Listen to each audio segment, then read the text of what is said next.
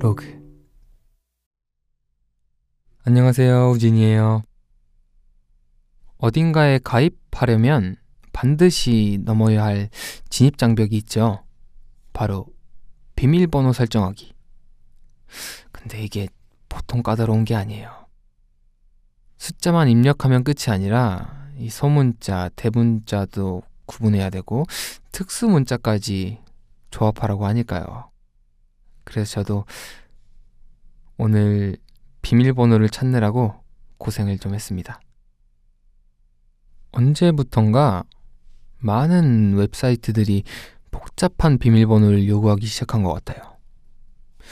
몇 자 이상이어야 하고 몇 자 미만이어야 하고 알파벳 대문자와 소문자를 섞어야 하고 숫자와 특수문자를 반드시 넣어야 하는 등의 이런 규칙들이 많이 생겼어요. 전 세계의 웹사이트들이 그렇게 관련 매뉴얼에 따라 복잡하게 비밀번호를 쓰고 있는데요. 그렇게 끙끙대면서 고생해서 가입을 했는데 다음에 어? 비밀번호가 뭐였더라? 하면서 기억이 안 날 때가 있잖아요. 절대 잊어버리지 말아야지 하고 만든 비밀번호라도 신경이 안 쓰면 결국 기억에서 사라져버려요. 저는 보통 비밀번호를 한 네 가지 정도를 돌려 쓰는데요.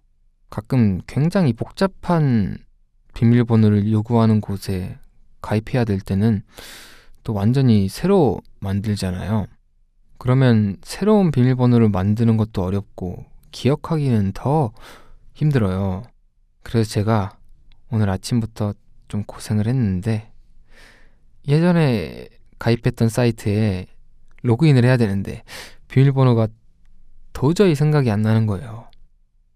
새로운 비밀번호를 만들긴 했지만 다음에 로그인할 때 어떻게 될지 또 걱정이 되네요. 네. 이렇게 비밀번호가 복잡해진 건 이천삼 년 빌 버라는 분에 의해 생기게 된 거래요.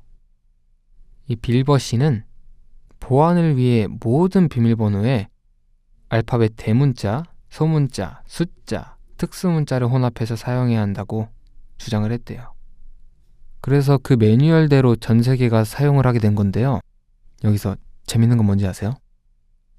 이천십칠 년에 이 빌 버 씨가 새로운 발표를 다시 했대요. 비밀번호는 숫자나 특수문자가 포함되지 않더라도 비밀번호 설정자만 알고 있는 긴 단어나 문장이 더 안전하다는 것을 인정했다고 합니다. 그동안 시간을 낭비하게 해서 미안하다고 사과까지 했대요. 하하, 아, 뭐 그럴 수 있죠. 네. 저는 네 이에스에프제이이기 때문에 그럴 수 있죠라고 생각합니다. 저는.